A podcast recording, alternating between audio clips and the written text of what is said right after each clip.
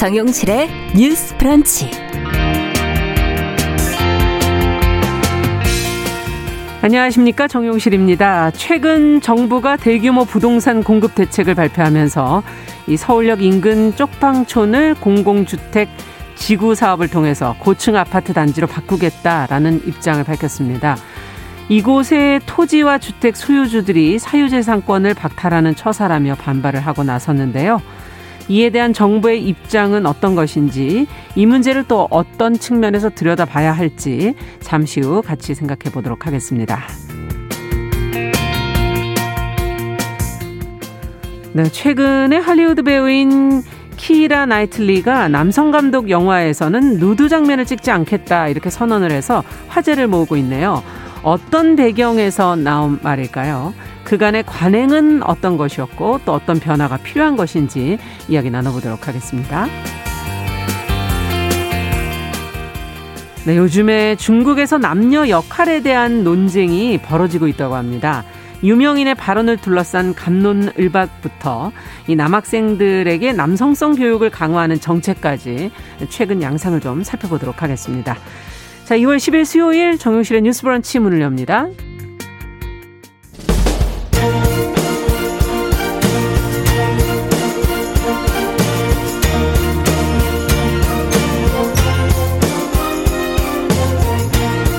여성의 감수성으로 세상을 봅니다. KBS 일라디오 정용실의 뉴스 브런치. 여러분의 의견을 기다립니다. 문자는 샵 9730으로 보내주세요. 짧은 문자 50원, 긴 문자 100원이 부과됩니다. KBS 모바일 콩, 유튜브를 통해서도 무료로 참여하실 수 있습니다.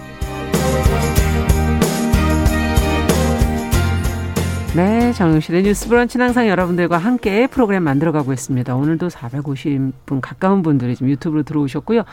오랜만에 산속 전원생활님 들어오셨네요. 공정한 세상 미무선님, 손효금님 들어와 주셨고요. 어, 콩과 문자로도 김진아님, 유성환님, 김현옥님 들어오셨습니다. 감사합니다. 자, 오늘도 뉴스픽으로 시작하겠습니다. 더 공감 여성정치연구소의 송문희 박사님 안녕하세요. 네, 안녕하세요. 네, 전혜연 시사평론가 안녕하십니까? 네, 안녕하세요. 자, 정부가 음. 최근에 이제 그 어, 부동산 정책을 또 발표를 했었고 어, 그와 연결이 돼서 서울역 인근의 쪽방촌을 공공주택 지구 사업을 통해 고층 아파트 단지로 바꾸겠다 하는 계획이 이제 발표가 됐습니다.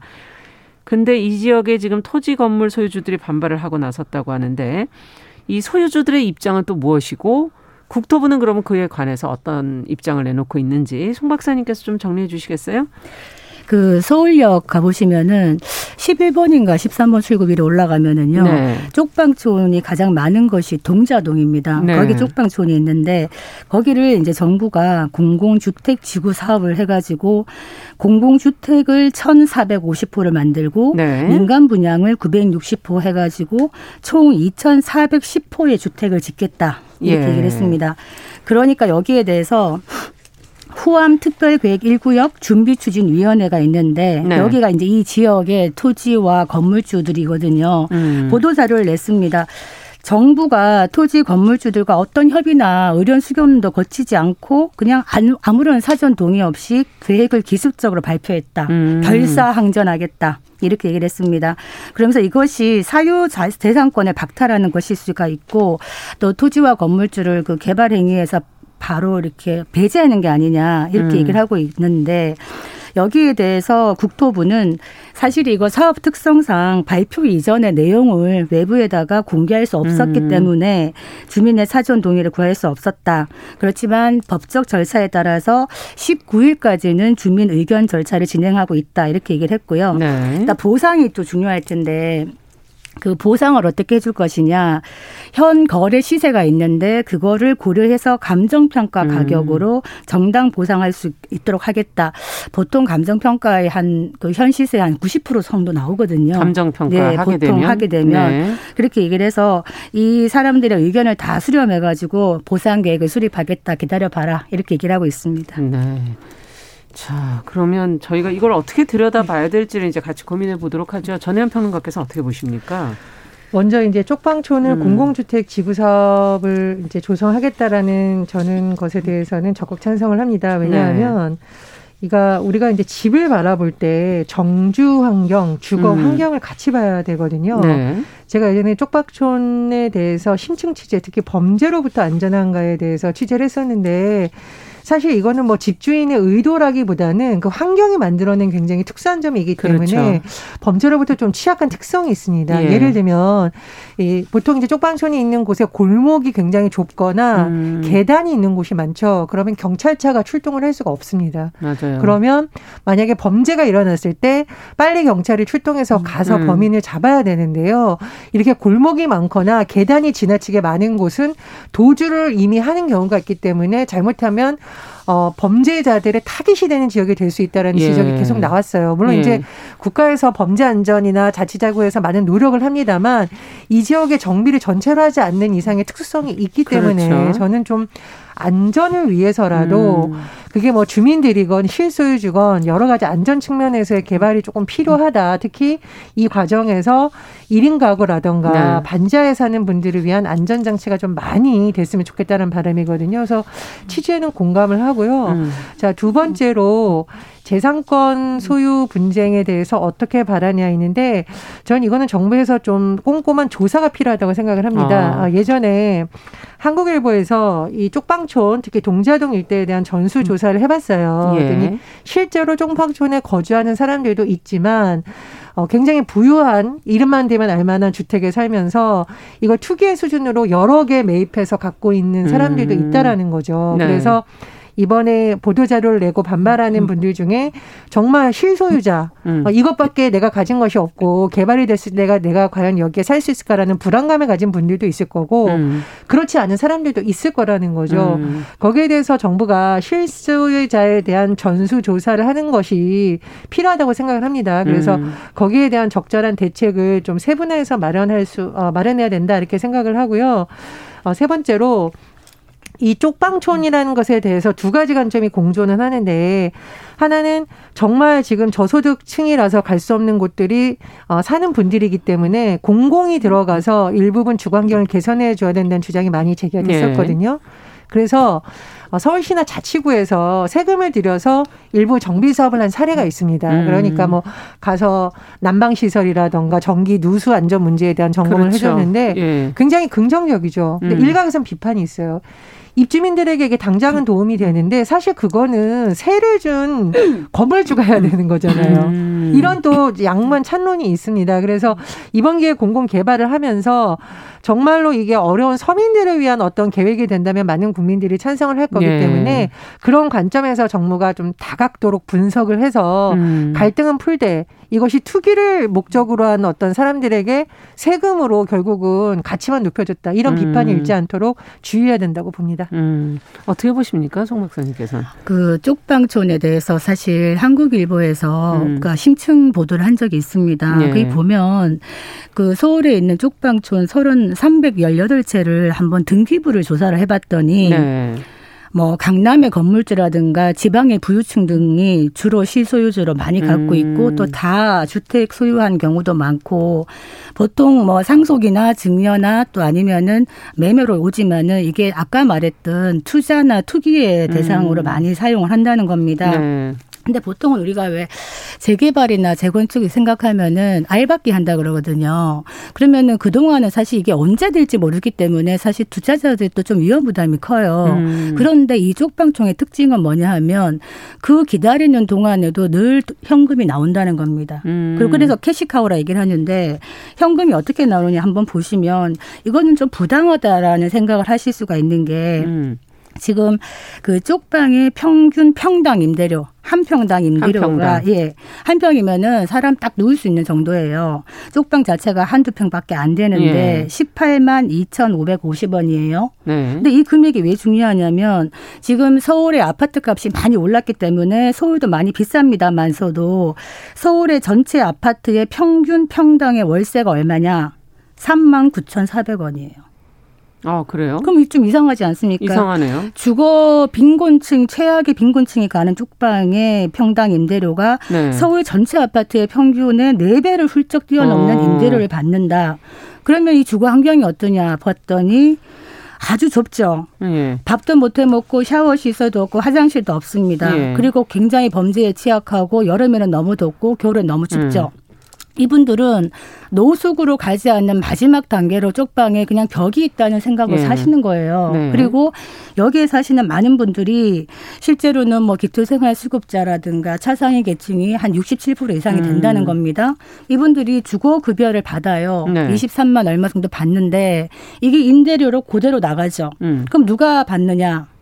쪽방촌의 건물주들이 받는 겁니다. 네. 그래서 주민의 혈세가 이들을 통해서 고스란히 그 건물주나 토지 소유자에게 간다는 것. 음. 이 시스템이 바로 빈곤 비즈니스가 아니냐. 음. 이런 비판이 많기 때문에 이 부분에 대해서는 분명히 논의를 해야 될 부분이고요. 음.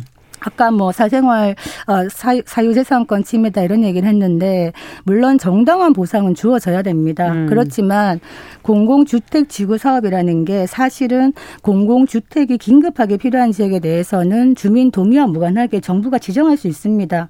그렇기 때문에 이런 부분에 대해서 정당한 보상을 전제로 해서 진행하는 부분에 대해서는 법률적으로는 뭐 그렇게 문제가 되지 않을 수도 있겠다 이런 네. 생각이 듭니다. 네. 어떻게 보십니까? 이제 국토부에서 주민 설명회나 주민 협의체와 소통을 하겠다라고 했으니까 그 과정을 조금 더 지켜봐야겠고요. 네. 어, 전진 또한 가지 강조하고 싶은 것이 음, 우리가 조금 어려운 환경에 사는 사람들을 절대 비하려는 것이 아니라 이제 우리나라에서만 통용되는 여러 가지 집에 대한 용어들이 있습니다. 음. 그래서 그 관련 기사에서도 나온 표현인데 지옥 고 아래 쪽방이라는 표현을 보면서 제가 참 있었죠. 마음이 예. 아팠는데 예. 자 지하방으로 간다 더 어려워지면 옥탑방으로 간다 예. 지옥 그래도 어려우면 고시원으로 간다 예. 그래도 안 되면 쪽방으로 간다. 왜냐하면 음. 왜 그럴까? 아까 말씀해 주셨듯이 평당만 보면은 가격이 비싼 거예요. 근데 보통 쪽방들이 보증금이 매우 낮거나 그렇죠. 단기 임대 형태를 써서 보증금이 하루라도 낼 수 있고 그렇습니다. 예. 그리고 왜 건물주들이 그럼에도 어, 이게 불안정한 사람인데도 방을 줄까? 음. 탈세 수단으로 확인할 수 있는 가능성이 높다. 왜냐하면 계약서를 음. 쓰지 않는다는 거죠. 아. 그렇다 보니까 이것이 결국은 굉장히 어려운 사람들을 착취해서 하는 것이다라는 비판까지 나오고 있습니다. 음. 물론 모든 그런 것은 아니겠죠. 그러나 네. 실제로 조사를 해보니 그런 사례가 너무 많더라는 겁니다. 음. 그래서 저는 이제 이 쪽방촌을 공공개발로 한다라는 취지에는 이제 공감을 한다라는 것이 음. 이 정말 거기에 살면서 쪽방촌에 있는 집을 딱 한 채 소유한 사람들도 있지만 아닐 거라는 것을 정부가 잘 조사를 해야 된다라는 거고 보고요. 네. 제가 아까 말씀드렸듯이 저는 이번 기회에 CCTV를 피한 안전시설도 제발 좀 정부와 음. 지자체에서 사고 일어난 다음에 점검하지 말고 사고가 나기 전에 네. 예방 차원에서 좀 했으면 좋겠습니다. 음. 일각에서 CCTV는 본인들이 알아서 해야 되는 거 아니야 라는 측면으로 많이 얘기를 하시거든요. 어, 맞는 말인 것 같죠. 음. 제가 이거 가봤습니다 예전에 네. 강남에 굉장히 잘 사는 곳에 갔더니 일단은 지자체 자체가 부자예요. 음. 어, 세금이 많이 들어옵니다. 많이, 많이 들어옵니다. 예. 그러니까 뭐 CCTV서부터 시작해서 정비 사업이 너무 잘 돼 있고 그리고 집주인들이 또 이렇게 돈을 모아서 음. 그 주택가 일대에 곳곳에 CCTV 달고 조명도 밝혀옵니다. 네. 빈곤층이 사는 지역에 가면 일단은 지자체 자체도 세수 세입원이 약한 데다가 그렇죠. 아까 말씀드렸듯이 이게 대규모로 세금이 들어가지 않으면 정리할 수 없는 곳이 너무 많아요. 그래서 음. 주민들 개인한테 맡기다 보니 범죄 취약 지대가 되는 거예요. 음. 그래서 제가 깜짝 놀랐던 게 뭐냐면 굉장히 부자 동네로 갔더니 CCTV가 너무 많고 조명이 너무 밝아서 사생활 침해가 일어날 정도인데 쪽방촌에 갔더니 어둡고. CCTV는 있어요. 음. 얼굴 인식이 안 됩니다. 음, 어두워서. 네, 범죄자들이 그걸 알고 있어요. 여기에 음. CCTV 있어도 얼굴이 안 찍히다라는 거. 그리고 창문이 어떻게 돼 있냐면요. 예전에 우리가 왜 이렇게 돌려서 이렇게 끼우는 창문 있죠. 나무로 된 네. 창문. 네. 반자방에 이런 창문들이 대다수인데 제가 툭 쳐도 창문이 툭 떨어집니다. 오래돼서. 음, 음. 그래서 이런 부분에 대해서 정말 우리가 내 예. 자식이 산다면 이런 집 짓겠느냐는 말 나옵니다. 음. 그런 마음으로 또 최근에 청년주택에서 창문 논란이 있었잖아요. 예. 어, 공공이니까 참아라가 아니라 공공이니까 우리가 더 좋은 모델을 음. 만들겠다는 심정으로 어, 정부와 지자체에서도 더 신경을 많이 썼으면 하는 바람입니다. 그 이제 주거가 네. 아무리 이렇게 싼 주거라고 하더라도 사람이 살아갈 수 있는 최소한의 기준이라는 게 필요한 겁니다. 예. 그래서 외국은 이런 기준이 엄격해요. 창문은 반드시 있어야 되고 음. 우리 저번에 한번 불투명 창문 얘기한 적이 있었잖아요. 네. 그리고 벌레도 있으면 안 되고 콘센트 대한 규제까지 있을 정도로 네. 엄격하게 네. 규제를 합니다.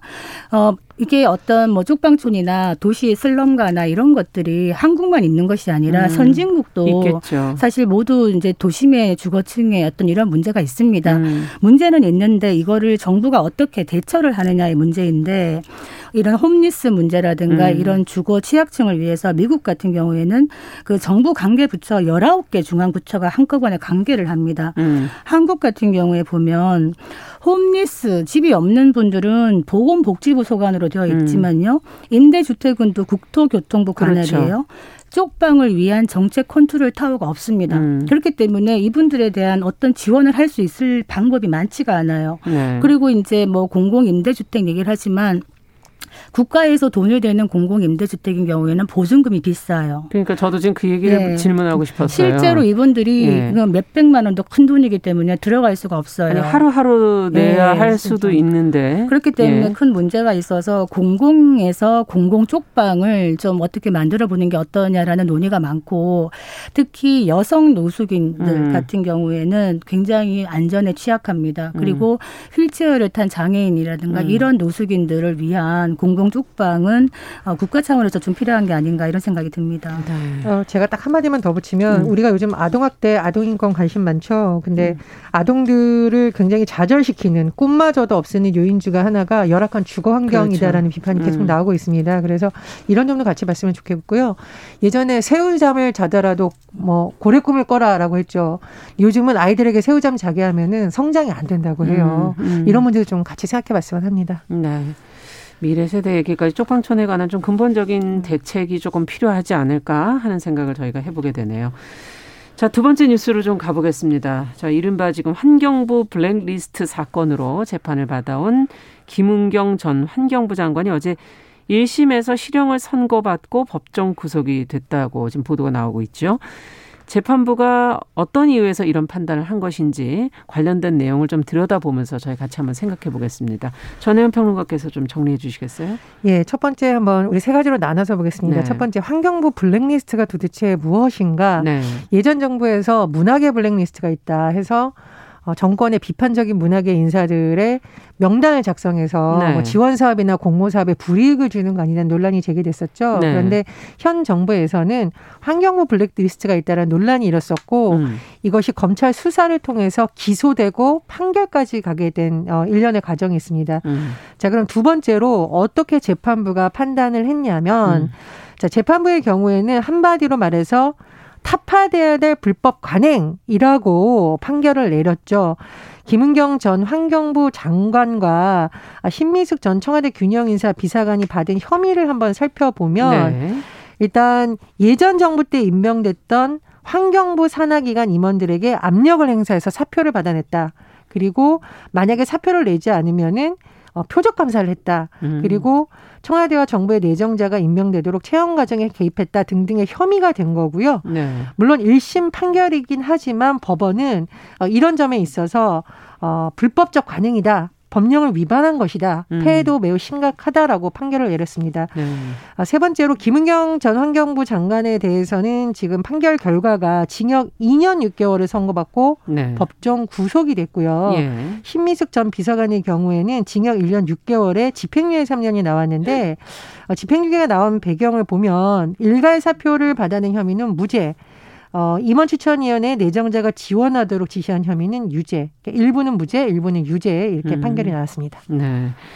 자, 뭐 당연히 아직 1심이기 때문에 이제 항소가 이어질 것으로 보이고 앞으로 판결은 또꼭 1심과 동일한 판결이 나온다는 것은 뭐 알 수가 없는 부분이기 때문에 좀 더 지켜봐야 되겠습니다만은 어쨌든 지금 정권 교체기의 관행이 불법이다. 라고 규정한 이 판결은 정도의 차이만 있을 뿐 사실 뭐 어떻게 보면 또 정권마다 또 이런 비슷한 패턴이 또 있어 온 것 같기도 하고요. 자, 두 분은 어떻게 이 문제를 들여다보고 계시는지 좀 알고 싶네요. 이게 뭐 정권 바뀌면은 공공기관 임원들 사표를 좀 받거나 뭐 물갈이를 하고 또 내정자 좀 가고 이런 경우는 사실 암암리에 있어 왔다라고 얘기를 합니다만 이것이 과연 옳은 것이었느냐. 네. 이러한 간행은 명백히 불법인 것이다라는 걸 재판부가 정확히 했고 또 문제는 특히나 문재인 정부 들어서 그 박근혜 정부 국정농단 사태에서 지금 블랙리스트가 주된 또 주제 중에 하나였지 않습니까? 네. 그것을 현 정부에서도 똑같이 반복했다라는 점에서 이런 부분의 공정성이라는 측면에서 아, 그렇다면 전 정부와 다를 것이 무엇이냐라는 또 의문이 제기가 될 수 있는 거고 재판부가 이런 얘기를 했습니다. 이런 관행을 이번처럼 계획적이고 대대적으로 한 건 찾아볼 수 없다. 이렇게 얘기를 한 겁니다. 그 실제로 이렇게 보면 공공기관에 지원한 피해자들이 네. 130여 명의 선의의 피해자가 있는 것이고 이 채용 과정에 들러리를 섰던 그 심사위원이 80명인 겁니다. 음. 이렇게 되면은 이 공공기관 낙하산 인사에 대해서 우리가 늘 얘기를 해옵니다만 이런 부분이 앞으로 더 드러나지 않겠느냐. 네. 이 블랙리스트가 환경부에만 과연 존재했겠느냐. 그리고 왜 이런 것이 정권 말기에는 꼭 이렇게 드러나느냐라는 음. 얘기를 할 수밖에 없고 네. 지금 장관에 대해서 얘기할 수밖에 없는데 이 장관이 지금 직권 남용죄로 징역 2년을 구형받았지 않습니까? 네. 1심에서 왜냐 장관이 형식적으로 임명 제청권, 임명권 등 인사권을 가졌기 때문에 네. 기본적으로는 장관에게 직무 권한이 있다. 음. 그래서 직권이 있는데 이거를 정당한 사용 사유가 없이 사용했기 때문에 직권 남용이라는 겁니다. 음. 반면에 신미숙 비서관은 집행유예를 받았죠. 네. 왜냐? 비서는 직무 권한이 없다는 겁니다. 이렇게 할수 아, 있는 일에 예. 애시당초 직무 권한이 없기 때문에 이게 남용이 될 수가 없는 거예요. 음. 그렇다면은 이 지금 김 장관은 계속 본인은 모르고 공무원들이 다 했다라는 식으로 계속 얘기를 했는데 과연 이게 본인의 부인만 하기 위한 것이었느냐 아니면 실제로 정말 장관은 허수아비에 불과했느냐라는 또 질문을 할 수가 음. 있는 겁니다. 그렇기 때문에 실세가 과연 어디에 있는가라는 질문을 또 할 수밖에 없습니다. 음. 일단은 뭐 항소심을 봐야겠죠. 네. 그런데 아마 변호인단이 주장한 것을 보니까 네. 감찰 결과 일부 임원의 비위가 드러났었다라는 주장이 나온 것 같습니다. 그래서 뭐 선의의 피해자 중에 선의의 피해자도 있을 수 있고 어, 그렇죠. 어, 비위가 드러나서 또 물갈이가 된 인사가 있을 수 네, 있기 때문에 예, 근데 네. 항소심을 좀 지켜봐야 될 것 같고요. 이게 이제 문재인 정부만의 문제냐? 저는 음. 이제 현장에서 봤을 때는 아니다. 네. 사실은 지방 정부에서도 이런 일이 음. 많이 일어납니다. 어, 굉장히 유능한 인사인데, 어, 뭐 자치단체장이 바뀌었어요. 예. 그런데 어, 업무 보고를 하러 갔더니 들어오지 말라라고 해서 아, 사표를 내라는 건가 하고 기다려서 사표를 안 냈더니 특별 감사를 벌여서 표적 감사 논란이 일어난 예, 이런 사례가 네. 참 많습니다. 그래서 네. 이게 뭐 뭐 이뭐 뭐 근본적으로는 그, 어떻게 해야 될까요? 이게 이제 제가 보기에는 음. 기그 임기가 다 정해져 있어요. 그래서 원래는 그렇죠. 네. 이제 뽑을 때부터 임기가 보통 정해져 있고 대부분 계약직입니다. 그래서 음. 그 계약 기간에 있어서의 업무 성과에 대한 공정한 평가를 좀 해야 된다라고 음. 보고요. 만약 근데 평가하는데 아까 말씀드렸듯이 무슨 비위가 있었다거나 그냥 아, 큰, 교체가 돼야 되겠죠. 그렇죠. 큰 소리 나지 않게 아무것도 안 했더라. 이거에 대한 예. 좀 공정한 평가가 있다면 음. 음. 객관성을 확보할 수 있다라고 보고 두 번째로 반대 사례도 있습니다. 예를 음. 들면 음. 특정 정당의 선거 캠프에서 누가 당선되면 우리가 이 자리에 가겠다고 다 본인들끼리 자리를 아. 나눠 놓은 다음에 외부 인사를 영입하려고 했더니 그 외부 인사의 심사위원들하고 알게 모르게 내통을 해서 외부 인사를 떨어뜨려서 논란이 된 아. 뭐 이런 사례도 있습니다. 그러니까 사실은 이 공공기관이라던가 산하기관의 임직원들이 대부분 계약직으로 공모를 하거나 임명을 통해서 되는데 음. 저는 코드가 맞느냐 안 맞느냐 이 논란은 사실 가리기가 어렵기 때문에 음. 그동안의 성과를 냈느냐 음. 등등을 좀 종합적으로 판단한다면 보다 공정성에 있어서 음. 객관성을 확보할 수 있지 않을까 그런 생각이 듭니다. 네. 크고 작은 낙하산 인사가 너무나 많다. 이거는 그런데 지금 정부에 들어와서 문재인 대통령 후보 음. 시절에 어떤 말을 했냐면 블랙리스트는 민주주의의 근간을 유린하는 국가 폭력이라고 했습니다. 음. 그래서 이런 부분에 대해서는 좀 더 단호한 대처가 필요하지 않겠나 생각됩니다. 네. 자, 오늘 뉴스픽은 여기까지 얘기 듣도록 하겠습니다. 전혜연 평론가, 더공감 여성정치연구소 송문희 박사 두 분 수고하셨습니다. 감사합니다. 감사합니다. 자, 정용실의 뉴스 브런치 듣고 계신 지금 시각 10시 29분이고요. 라디오 정보센터 뉴스 듣고 오겠습니다. 코로나19 신규 확진자 수가 444명으로 엿새 만에 다시 400명대로 올라섰습니다. 경기도 부천에선 종교시설과 학원에서 50여 명이 집단 감염됐습니다. 정세균 국무총리는 내일부터 시작되는 설 연휴가 역대 가장 큰 위기인 이번 3차 유행을 끝낼 수도 있고 꺼져가던 불씨가 다시 살아날 수도 있는 중대한 갈림길이라며 국민들의 적극적인 방역 동참을 당부했습니다. 식약처가 오늘 아스트라제네카의 코로나19 백신에 대한 품목 허가 여부를 최종 결정해 오후 2시에 발표합니다. 허가 결정이 나면 26일부터 접종이 시작됩니다. 코로나19 3차 확산의 충격으로 지난달 취업자 수가 1년 전보다 98만 명 넘게 줄었습니다. 취업자 수 감소는 지난해 3일부터 11개월째 이어졌습니다. 취업자 수 감소와 관련해 정부가 오늘 관계장관 회의를 열고 고용시장의 심각성을 엄중하게 인식하고 가용한 모든 정책 수단을 동원해 총력 대응하기로 했습니다. 주요 도시의 계엄령이 선포된 미얀마에서 시민들의 시위가 이어지면서 유혈 사태에 대한 우려가 커지고 있습니다. 유엔 인권이사회는 오는 12일 특별 회의를 소집했습니다. 의회 난입 사태와 관련해 내란 선동 혐의로 미 하원에서 탄핵 소추된 도널드 트럼프 전 대통령에 대해 미 상원이 현지 시간 9일 탄핵 심판을 시작했습니다. 양부모에게 학대를 받다 숨진 정인양 사건과 관련해 부실 수사 의혹을 받는 양천경찰서 소속 경찰관 5명에 대해 정직 3개월의 징계가 내려졌습니다. 오늘 오전 6시를 기해 총파업을 예고했던 한국도로공사 서비스 노조가 이를 철회해 전국 고속도로 요금소가 모두 정상 운행되고 있습니다. 지금까지 정보센터 뉴스 정원나였습니다.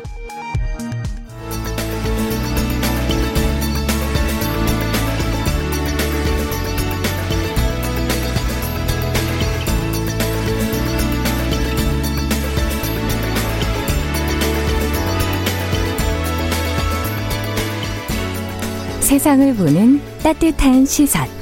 KBS 일라디오 정용실의 뉴스 브런치. 매일 아침 10시 5분 여러분과 함께합니다. 네, 정용실의 뉴스 브런치 듣고 계신 지금 시각 10시 32분이고요. 심층 기사 칼럼을 통해서 저희가 국제사회 이슈들을 들여다보고 있습니다. 국제뉴스 조현주 외신캐스터 전화 연결돼 있습니다. 안녕하십니까? 네, 안녕하세요. 네, 중국에서 지금 남녀 역할에 대한 논쟁이 벌어지고 있다 그러는데 교육부에서 네. 얼마 전에 남학생을 남자답게 교육하기 위한 방안을 발표해 시대착오적이다 이런 비판을 받았다고 해요. 중국 네. 여성 코미디언의 발언이 페미니즘이냐 아니면은 남혐이냐를 두고서도 지금 찬반이 엇갈리고 있다는데 이 관련 네. 내용을 좀 들여다보도록 하죠. 어떤 내용이었습니까? 네. 그 방안은? 네, 그 교육부가 발표한 남학생을 남자답게 교육하기 위한 방안은요.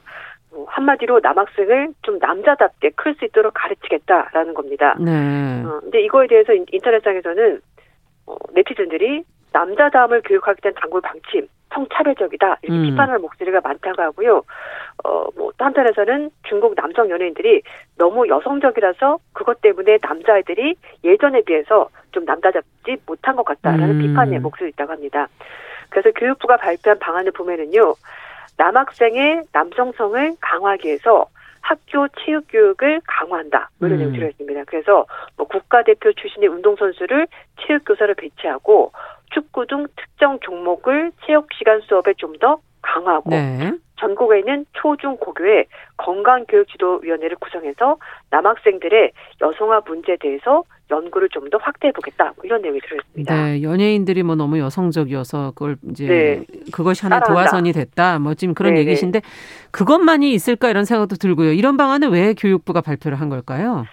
네, 그 중국의 전국 인민 정치 협상회 정협이라는 곳이 있는데요. 네. 여기 상무위원이 아, 스저프란 사람이 작년 5월달에 정협 전국위원회에서 중국 남자 아이들이 유약하고 열등감에 빠져 있고 비겁한 성향이 있다. 마치 아이돌 같은 그런 아이들이 점점 나타나고 있고 여성화되고 있다는 주장을 한 겁니다. 네. 이제 정협의 상무위원 같은 사람들은 뭐 영향력이 크겠죠. 예, 국정 방침에 대해서 여러 가지 제안도 할 수 있고 비판도 할 수 있다고 합니다. 네. 그런 역할이 있으니까 이런 걸 제안했고요. 그러면서 중국 청소년들의 여성화 추세를 효과적으로 통제하지 못한다면은 중화민족 발전에 해를 끼칠 수밖에 없다라고 음. 주장하면서 예, 남학생들의 여성화 방지 제안을 교육부에 보냈고요. 이 스위원회 제안을 교육부가 받으려서 이렇게 대책안을 발표한 겁니다. 예, 스위원 주장은 남학생들이 이렇게 여성화되는 것이 첫 번째는 음. 한자나 정책 때문에 사회적인 현상이 벌어지기 때문이다라고 네. 말하는 겁니다. 뭐 유치원을 가든 초등학교 가든 선생님들이 대부분 여성이 많다는 그렇죠. 것을 문제를 지적을 했고요. 두 번째는 말씀 것처럼 미디어에 노출되는 연예인들이 좀 화장도 많이 하고 음. 여성스러운 모습으로 등장한다. 그래서 어, 자라는 아이들이 뭐 전투 영웅보다는 마치 아이돌처럼 잘 꾸며진 아주 깔끔한 모습의 연예인이 되기를 바라다 보니까 이게 어, 여성화되는 그런 성향이 있는 것 같고 네. 또 하나는 어, 이제 사실 중국은 지금은 폐지했습니다만 한 가정 한 자녀 정책입니다. 그래서 대부분 남자아이들이 많잖아요. 네. 그러다 보니까 어머니 외할머니를 주로 아이들을 키웠고 그렇다 보니까 남성다움이 음. 점점 사라지는 거다. 뭐 이렇게 주장을 하고 있습니다. 네. 그 근데 또 어떻게 보면 너무 논리의 비약이 아닌가 하는 생각이 들어요. 뭐 어머니 손에서 자라죠. 뭐 다 안 그런가 하는 생각도 들기도 하고. 중국 현지 반응은 어떻습니까? 그래서 인터넷상에서 굉장히 좀 논란이 커지고 있는데요. 일단은 예. 너무 성차별적이다 이런 비판이 나오고 있다고 BBC가 전했습니다. 예. 그래서 인터넷에 뭐 올라온 글들을 소개했는데 여성화라는 자체가 모욕적인 단어입니까? 라고 의문을 제기하는 글이 있고요. 네. 남학생, 남자아이도 사람이다. 감성적일 그렇죠. 수 있고 소심할 수 있고 다정할 수 있는데 이건 사람의 성격이지 남자 여자의 문제가 아닌 것 아니냐라고 네. 얘기한 사람도 있고요. 그리고 남자들이 도대체 뭘 두려워하는 거냐? 여자와 같이 되는 게 두려운 거냐? 이렇게 음. 묻는 사람도 있고 또 하나 말씀인 것이 한 가정 한 자녀 정책을 했잖아요. 그래서 네. 중국은 남초 현상이 굉장히 심합니다. 아. 그래서 남성 인구가 여성보다 무려 7천만 명이 많고 이게 문제네요, 사실은. 네, 성비 네. 불균형이 심각한 나라인데 이것만 따지고 보면 이게 사실 남성 음. 중심적인 나라이지 않냐라고 다시 반문을 하고 음. 있습니다. 그래서 중국 청소년 연구센터의 한 관계자는 그렇다면 이렇게 물어봤습니다. 여구는 남성입니까? 남성 간호사는 여성입니까? 사회에는 다양성이 존중돼야 되는 겁니다. 이렇게 네. 얘기를 하고 있습니다. 근데 또 네티즌들은 어, 한 여성이 얘기를 한 건데요. 나도 여성이긴 하지만 꼭 성차별적이라기보다는 좀 균형적인 교육이 필요한 것 같기도 하다라고 동조하는 목소리도 있었습니다. 네. 앞서도 잠깐 언급을 했었는데 유명 연예인들의 영향이 이 여성화되는 배경에는 있다 이런 지적이 있다면서요? 네, 맞습니다. 우리나라도 왜 꽃미남 이런 표현 있잖아요. 굉장히 좀 깔끔하고 잘 이제 꾸미고 다니는 그런 남자애들, 뭐 아이돌, 네. 그래서 이제 꽃미남이라고 표현하는데 중국에도 little fresh meat 이거 좀 단어가 좀 이상하게 나요. 무슨 말인가요? 소선육, 그러니까 작은 신선한 고기 이런 뜻인데 어. 에, 이게 어떤 의미냐면은 우리나라 꽃미남과 똑같은 표현입니다. 말끔하고 어. 단정하고 잘 꾸미고 다니고 외모도 굉장히 예쁘다고 할 정도로 굉장히 훌륭한 남성을 말하는 건데요. 우리가 흔히 말하는 근육질이고 막 음. 울고 이런 사람과는 전혀 반대 개념이군요. 예, 예. 그런 개념입니다.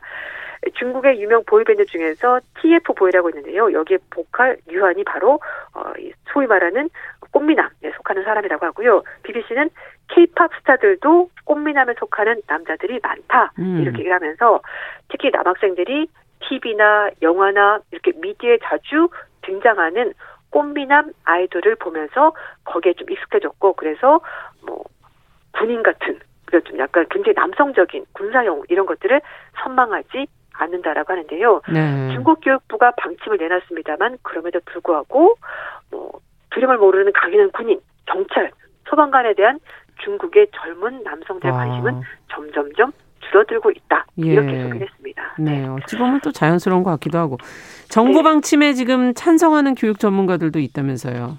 네, 그렇습니다. 사범대학교 교육대학의 리원다우 교수는요. 남자 청소년의 여성화는 정말 문제다 이렇게 지적을 하면서 남성은 당연히 체격이 커야 되고 부드러움은 남성의 특징이 아니다 이렇게 지적했습니다. 그러면서 음. 가정을 꾸려갈 때 아버지 역할과 존재에 대해서 더욱 강조를 해서 남성적인 기질을 기르는 것이 매우 중요하다 이렇게 말했고요. 심지어 중국 교육과학연구원의 추저후이 연구원은 네. 정상적인 상황이라면 남자는 남자답고 여자는 여자다워야 음. 된다. 이렇게 좀 약간 애매한 주장입니다. 네, 어떻게 보면 좀 정직된 사고 같기도 해요. 그렇죠. 예. 그래서 이제 베이징 대학교 중문학과 교수는요, 남녀 평등 추구 등을 통해서 남녀 양성이 좀 더 많이 이해하고 포용력을 보인 것은 그게 정상적인 상황이고 남자가 자상하고 섬세한 표현을 한다고 해서 그게 나쁘다고 말할 수는 음. 없는 거다. 또 여성에 대해서도 매우 다양한 그렇죠. 기질이 있을 수 있다. 이렇게 설명을 했습니다. 네, 뭐 지금 조혜숙님께서도 보시다가 지금 여자답게 남자답게라는 인식 자체를 심어주는 것 자체가 문제가 아니겠는가 이런 지적도 네. 지금 해주고 계시는데요. 네. 이에 반해서 중국에서는 또 전투적 페미니즘 논쟁이 벌어지고 있다는데 이건 무슨 얘기입니까? 이것도 이제 BBC가 보도한 내용이고요. 현재 중국에서 가장 핫한 여성이 코미디언 양리라는 여성인데요. 네. 올해 29살이고 중국에서는 익숙하지 않은 스탠드업 코미디를 합니다. 미국에서 많이 지금 네, 유행하고 있죠. 우리나라도 이거 좀 몇 번 시도하다가 좀 잘안 되는 경우 제가 몇 번 봤는데요. 네. 양리는 매주 중국 TV 프로그램에 출연해서 시청자들 앞에서 중국에서는 좀 낯선 스탠드업 코미디를 음. 하는데요. 주로 남녀 차별 문제를 소재로 아. 잡아서 얘기를 합니다. 그래서 어, 그녀 얘기를 좋아하는 응원하는 팬들도 있고요. 그렇지 않은 경우도 있는데 예. 최근에 한 발언이 좀 논란이 됐습니다. 양리가 지난 12월 달에 방송된 스탠드업 코미디 쇼에서 아, 남성 동료, 그러니까 남성 코미디언에게 농담을 건넸다고 해요. 음. 그, 그 남성 동료가 아, 남자의 한계를 시험하는 거냐라고 양리에게 말했고 그래서 음. 양리가 뭐 남자한테 한계라는 게 있냐 이렇게 약간 좀 농담하듯이 얘기를 한 네. 건데 이 이야기에 대해서 중국의 남성 네티즌들은 성차별적이다, 남성 혐오다 이렇게 이제 주장한 겁니다. 음. 그러면서 심지어 한 남성 단체는요 소셜 미디어에 어, 양리를 뭐 남성 모욕죄로 정부에 그러니까 그 아. 그 방송통신위원회에게 신고하겠다 이렇게 말을 했다고 합니다. 음. 그리고 이제 양리가 또 하나 말했던 것이 이런 말이 있었어요. 남자들은 평범하게 생겼는데 어쩜 그렇게 자신감이 넘치지? 이런 말을 한 겁니다. 아. 그래서 이거에 대해서 어, 양리를 좋아하는 사람들은 유머에서 나온 얘기다. 음. 왜 이렇게 유머 감각 없이 너무 민감하게 구는 거냐라고 이제 반박을 하고 있는 거죠. 네. 야, 정말 그 지금 여성 코미디언이 한 발언을 이제 남성들이 대체적으로 지금 포용하기 쉽지 않다. 이렇게 지금 반응이 나오는 네. 거네요. 네, 그렇습니다. 근데 이제 뭐 이거에 대해서 여러 가지 얘기가 있는데 중국에서는 또 이렇게 개인적인 성향이라든지 견해를 이렇게 공개적으로 말하는 거에서 좀 꺼리는 문화가 있기 때문에 음. 그래서 이렇게 뭐 스탠드업 코미디라고는 하지만 말하는 걸 굉장히 좋아하지 않는다. 좀 뭐 모욕적이다. 네. 금기시하는 그런 문화가 있다고요. 그래서 뭐 양리 같은 경우에 본인 스스로가 나 페미니스트다라고 말한 적이 없는데 그 women's rights 이제 이게 뭐 페미니즘이라고 말을 하는데 중국에서 권자와 어, 주먹을 말하는 권자, 시스트 이게 네. 발음이 똑같습니다. 그래서 아. 이제 페미니즘을 뭐 굉장히 뭐 주먹을 가진 그 전투적인 전투적으로 보는 네 이렇게 네. 이제 부정적으로 표현한다는 겁니다. 게다가 네. 서구에서 온 젠더 정치가 중국의 단결을 위협한다 뭐 이런 식으로 어. 정치적으로 얘기까지 한다고 하는데요. 하지만 양리를 좋아하는 사람들은 이게 농담인데 농담을 농담을 못 받아들이는 것은 어쩌면 중국 사회의 남성이 여성보다 우월하다고 느끼는 것을 대변하기 때문에 사람들이 그렇게 민감하게 반응하는 것 음. 아니겠느냐라는 지적이 나오는 거죠. 그렇군요. 그리고 제가 또 하나 말씀드리고 싶은 게 아까 중국에서 남성다움을 어, 키워주기 위해서 예. 체육교육을 한다라고 말씀드렸잖아요. 예. 그걸 해서 남성다워지는 것이 아니고 차라리 체육교육을 한다면 건강을 위해서 그리고 여성들도 똑같이 뭐 취미로서 필요하죠. 예, 정신 건강을 위해서 또는 자신의 몸을 튼튼하게 하는 게 좋으니까 체육교육 하는 것이 맞지 체육교육을 해서 남자가 음. 남자다워진다. 이거는 좀 정말 약간 시대착오적인 생각이 아닌가라는 생각이 듭니다. 네. 중국도 지금 시대 변화 속에 있는 게 아닌가 하는 그런 생각이 드네요. 네. 예. 맞습니다. 자, 글로벌 화제 이슈 남녀의 역할과 관련한 논쟁이 벌어지는 중국의 이야기 오늘 조윤주 외신캐스터와 함께 들어봤습니다. 말씀 잘 들었습니다. 감사합니다. 네, 감사합니다.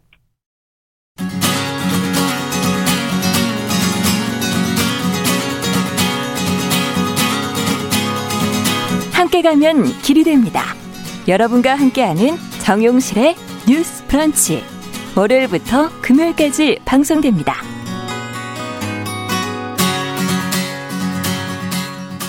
네, 정용실의 뉴스 브런치 듣고 계신 지금 시각 10시 44분입니다. 자, 수요일엔 또 기다리시는 시간이 있습니다. 선희정의 문화비평, 여성의 시각으로 저희가 대중매체와 사회문화 현상을 좀 살펴보도록 하겠습니다. 선희정 문화평론가 자리해 주셨어요. 어서 오세요. 예, 안녕하세요. 앞서 이제 저희가 오프닝에서 잠깐 얘기를 했는데 배우 키라 나이틀리 많은 분들이 아시고 또 좋아하는 분들이 계실 텐데 남성이 연출하는 누드 장면을 촬영하지 않겠다라고 선언해서 지금 관심을 모으고 있거든요. 네. 구체적으로 어떻게 얘기를 했다는 것인지 네네. 네. 이런 얘기를 또 어떤 이유에서 하게 된 건지 궁금하네요. 예, 맥락을 좀 설명을 해드리겠습니다. 예. 어, 키라 나이틀리는 여성 아티스트이자 페미니스트로서 꾸준히 목소리를 내고 있는데요. 아니에요. 죄송합니다.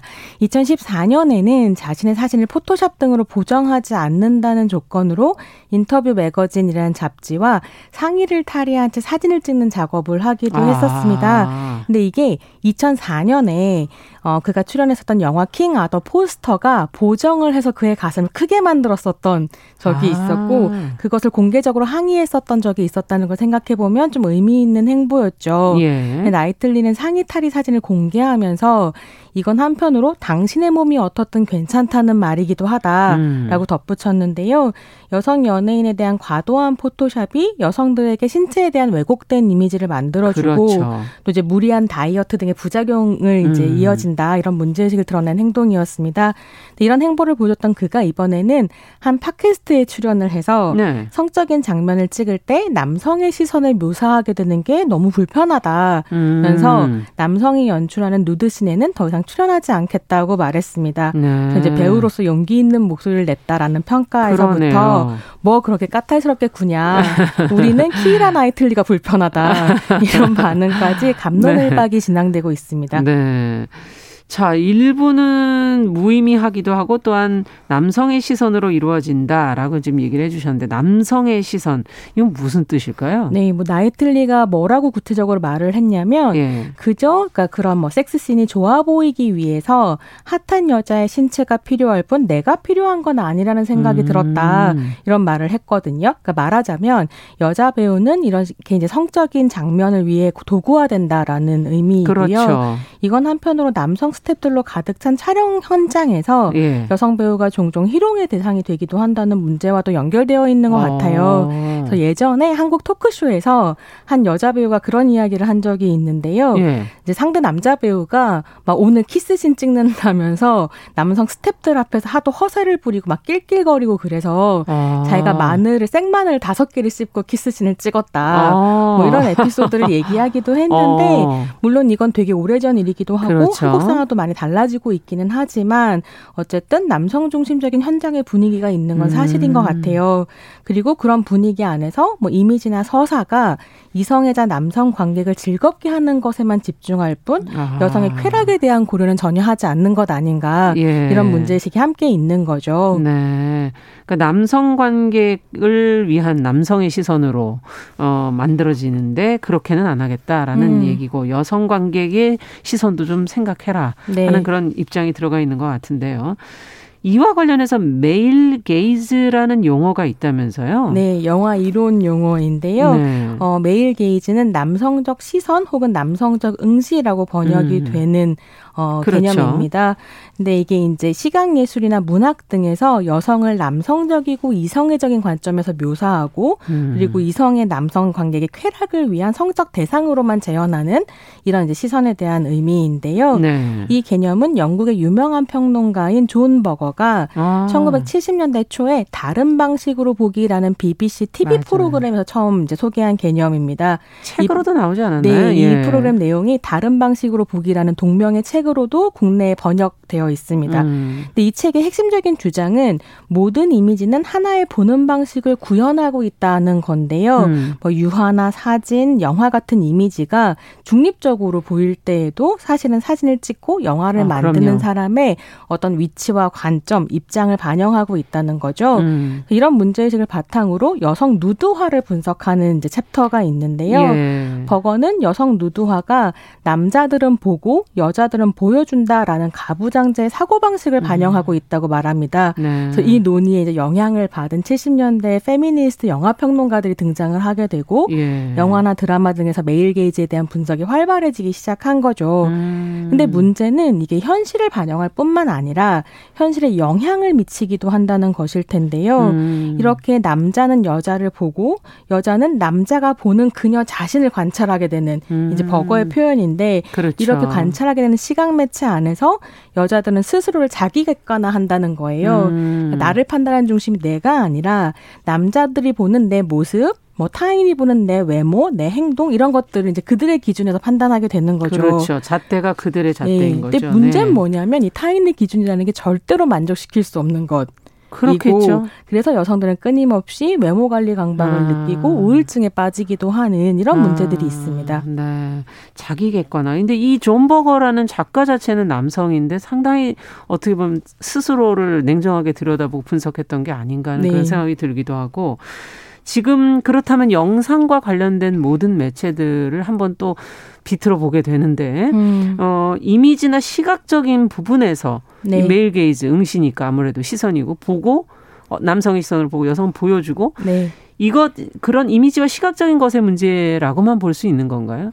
사실 아무런 맥락 없이 이미지로만 갑자기 여성의 나체와 섹스신이 등장한다. 그건 그냥 포르노 포르노그라피인 음, 그렇죠. 거거든요. 예. 근데 포르노에서 male gaze가 가장 노골적으로 드러나기는 하지만 포르노만 그런 것은 아닙니다. 음. 그러니까 말하자면 이런 식으로 여성을 성적으로 대상화하고 남성들의 쾌락에 복무하는 영화 음. 혹은 이성애 중심적이고 남성 중심적인 사회 질서를 유지하는 데 기여하는 영화 들의 경우에는 이야기의 흐름 역시 약간 가부장제적으로 구성되는 경우가 많은데요. 네. 이게 좀 어려워서 키라 나이틀리 케이스로 좀 더 또 설명을 해보자면 그러셔야 될 것 같아요. 네, 나이틀리에게 두 딸이 있거든요. 네. 근데 이 두 딸에게 몇몇 디즈니 작품은 보여주지 않는다라는 인터뷰를 해가지고 또 나이틀리가 화제가 된 적이 있었어요. 네네. 뭐 백설공주라던가 음. 신데렐라 같은 작품들을 안 보여준다는 거죠. 음. 왜냐하면 이런 이야기들이 여자 아이들에게 좋은 남자 만나서 시집 가는 것이 지상 최대의 아. 과제, 목표인 것처럼 상상하도록 함으로써 예. 여성의 자율성을 제한하고 뭐 백옥 백옥 같은 피부와 개미 같은 허리 아니 뭐 추구할 만한 가치 아. 있는 외모로 여기게 한다. 네. 난 이거 안 보여준다. 이렇게 얘기하거든요. 음. 그래서 우리가 male gaze 하면 어떤 포르노적인 이미지를 계속 떠올리지만 이런 식으로 여성을 소극적인 존재로 만드는 이야기들 속에 예, 이미 메일 게이즈가 있다고 볼 수 있는 거죠. 아, 폭넓게 본다면 상당히 넓, 더 넓게 볼 수도 있겠구나 하는 그런 생각도 들면서 그것이 과연 그럼 남성 감독이기 때문에 나타나는 음. 문제일 거냐. 지금 남성분들 어, 굉장히 지금 다양한 네. 의견들을 좀 올려주고 계시거든요. 네. 말도 안 된다, 뭐 이런 얘기도 하시고, 남성의 시각이라는 것에 대해서도 얘기를 해주고 계신데, 어떻게 음. 보십니까? 사실 male gaze는 특정한 남성들만의 음. 문제, 문제라기보다는 구조의 문제라고 그렇죠. 할수 있습니다. 예. 이 male gaze를 비판했었던 대표적인 이론가 중에 로라 멀비라는 평론가가 음. 있거든요. 네. 근데 멀비의 경우에는 이게 남성 감독만의 문제라기보다는 상업 영화의 시각적 쾌락 메커니즘 아. 자체가 문제라고 지적했어요. 네. 또 키라 나이틀리 이야기를 하게 되는데요. 나이틀리가 주연을 맡았고 한국에서 2020년에 개봉했었던 미스 비헤이비어라는 영화가 있거든요. 예, 그거 못 봤네. 예, 이게 1970년대 예. 런던에서 열렸었던 어, 미스 월드 대회를 반대하는 여성들, 페미니스트들의 아. 이야기 실화를 다룬 내용이에요. 네. 그래서 근데 이 미스 월드 반대하는 그 집회에 로라 멀비도 참가를 참가를 했었거든요. 예. 이게 여성들이 대회장에 숨어 들어가서 풍선에다가 밀가루를 넣어가지고 음. 막 던지는. 음. 근데 이게 생방송 됐기 때문에 유튜브에서 미스 월드로 검색해 보시면 네, 이 장면 보실 수 있어요. 오. 어. 말하자면 이게 개인 남성의 문제가 아니라 여성을 신, 여성의 신체를 볼거리로 삼는 엔터테인먼트 자체가 아. 문제이고 사실 이런 미스 월드나 미스 코리아, 미스 유니버스 이런 건 남성들만 즐기는 것은 아니잖아요. 예. 어떤 식의 남성 중심적 시각 메커니즘의 쾌락 을 여성 관객들도 사실 내면화하고 있는 부분들이 그렇죠. 있고 같이 좀 반성적으로 볼 필요가 있는 문제이기도 합니다. 네. 어찌 본다면 정말 상업적인 그러면서 그것을 시각 쾌락 메커니즘이라고 지금 아까 표현해 주셨는데 네. 어, 와닿는 것 같고요. 어, 대표적인 예로 이런 걸 좀 들어주셔야 대중들은 더 이해하기 쉬워요. 저도 아, 지금 네. 확실하게 와닿지는 않아요. 너무 많아서 음. 한 편을 꼽기가 어려워서 아, 구체적인 작품보다는 장면을 말씀드리면 예. 와닿으실 텐데요. 인상적인 장면으로. 예, 예, 굉장히 흔한 male gaze 장면이 뭐가 있냐면 팔등신 미녀가 세차를 하는 장면. 세차를 하는 장면. 예, 짧은 네. 바지와 뭐 아. 탱크탑 같은 것들 이 있고 호스에서 물이 막 퍼져 나오면서 아, 예전 영화에 굉장히 예, 많이 나왔던 슬로우 모션으로 막 여자가 아. 웃으면서 머리가 뭐 이렇게 물에 젖어 가지고 찰랑찰랑하고 예, 예. 이런 것들이 카메라 그 여성의 모습을 이렇게 쫙 찍잖아요. 남성 캐릭터의 시점샷이라고 하거든요. 아. 남성 캐릭터의 시점에서 여성을 바라보는 어떤 모습을 찍은 건데 예. 그걸 보고 있는 관객들은 그 카메라의 시점샷에 동일시하게 되고 되죠. 그러면서 남성 캐릭터의 아. 동일시를 하게 되고 여성 신체를 성애적으로 대상 화하게 되는 거죠. 아. 물론 여성이나 남성의 신체를 성애적으로 대상화하는 것 자체가 나쁜 것은 아니라고 저는 생각하고요. 네. 왜냐하면 영화는 에로티시즘의 매체이기 때문에 그렇죠. 문제는 그것이 맥락이 있는가 음. 그리고 함께 즐길 수 있는 쾌락인가 음. 이런 것들을 질문하는 것이라고 생각합니다. 네. 자, 이제 마지막, 이제 시간이 거의 끝나가는데 오늘로 얘기가 다 안 끝날 것 같고 다음 시간 좀 더 이어가야 될 것 같은데 끝으로 한 말씀 해주신다면. 이게 전 재미있는 게요. 이전까지 음. 이렇게 여성 관객들이 무조건 그럼 이 장면들이 다 불편했는가 하면 어. 그런 거 아니 거든요. 재밌게 보고 자극을 느끼기로 하는 여성 관객들도 많았었는데 전 좀 재미있는 게 페미니즘에 대한 논의가 음. 활발해지면서 아, 이거 불편하다라고 느끼고 아. 더 이상 쾌락을 못 느끼는 여성들도 생겼다는 거예요. 그렇죠. 이게 보여주는 건 뭐냐면 쾌락이라고 하는 것은 본능의 문제 문제가 아니라 음. 문화적인 문제이고 우린 조금 다른 쾌락을 추구할 수도 있지 않을까? 이런 음. 질문을 드리면서 다음 주에는 현장에서 벌어지는 문제에 대해서 아. 좀 말씀을 드리겠습니다. 네. 아, 다음 시간 또 기대가 되네요. 손혜정의 문화비평. 오늘은 배우 키이라 나이틀리 얘기로 좀 해봤습니다. 오늘 말씀 잘 들었습니다. 감사합니다. 감사합니다. 자, 정용실의 뉴스 브런치 수요일 순서도 같이 인사드리겠습니다. 저는 내일 오전 10시 5분에 다시 뵙겠습니다. 감사합니다.